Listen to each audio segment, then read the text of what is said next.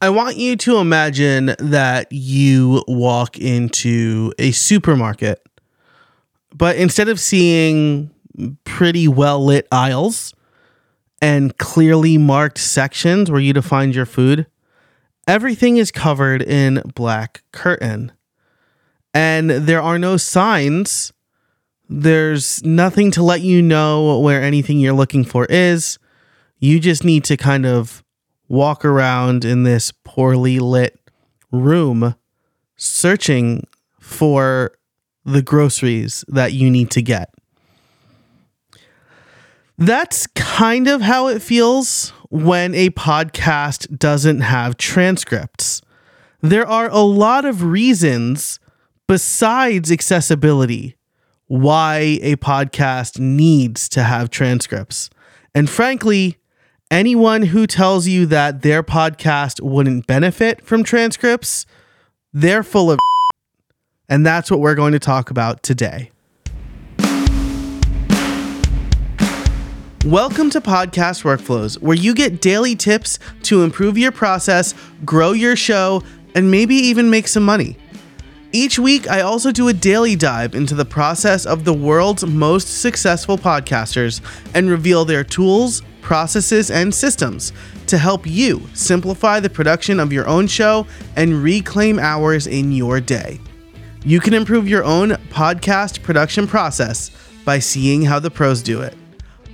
I'm your host, Joe Casabona, and today we're going to talk about why podcasts need transcripts and further, why transcripts help grow your podcast. Something that especially new podcasters are resistant to is transcripts, and for a while it's been perfectly understandable why. The free, cheap AI generated transcripts end up taking more work because they aren't accurate, and the human written ones cost a lot of money that many podcasters feel they don't have. But a lot has changed in the last year. AI tools have gotten a lot better and produce much more accurate transcripts. So it's a lot more affordable to create transcripts. But even so, I dutifully pay multiple people to transcribe my podcasts. Because if you want to grow your show, you need transcripts. Not only do they make your show more accessible to those who physically cannot listen or choose not to listen, maybe they prefer to consume content by reading, but they also provide more text and content for both Google and podcast apps to search.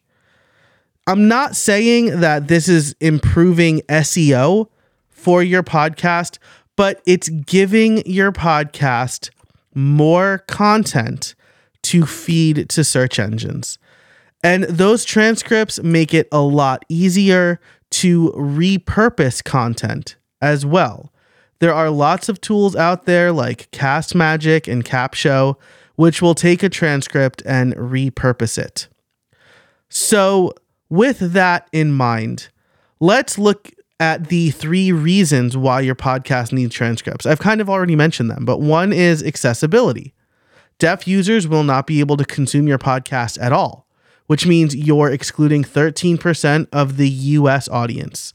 And given that podcasts are a great way to establish trust, reaching as many people as possible within your target audience is a good deal.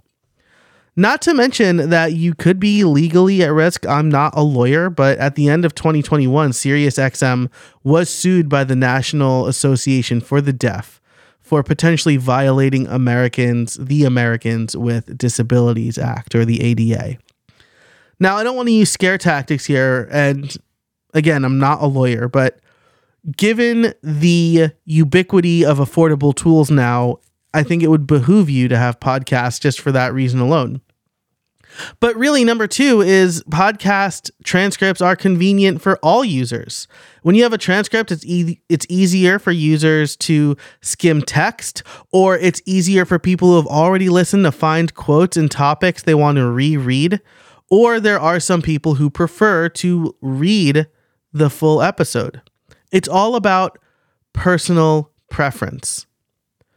And number three is that while I am not an SEO expert. Uh, Google and other search engines don't automatically transcribe and index audio yet. And anecdotally, one of the first times I saw big growth in my show, How I Built It, was when I added transcripts. But aside from anecdotes, according to Moz, after they added transcripts to their podcast, they saw a 15% increase in organic traffic to the website and a 50% increase to some keyword lift around the keywords that they were tracking. So, again, that's according to Moz, which is a pretty big search engine company.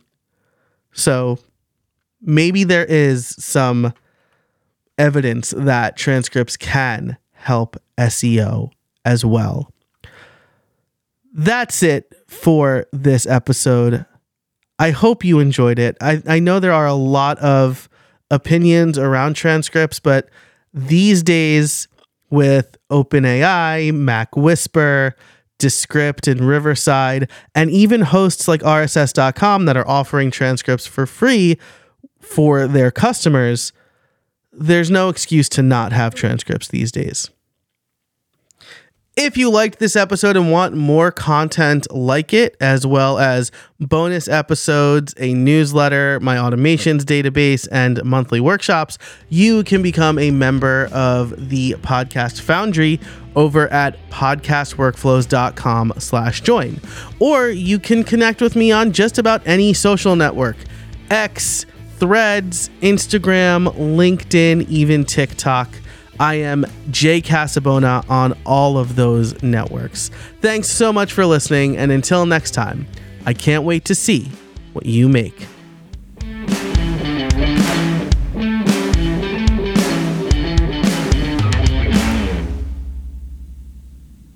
Hey, before you go, I want to tell you about a free resource I have called my podcast process templates.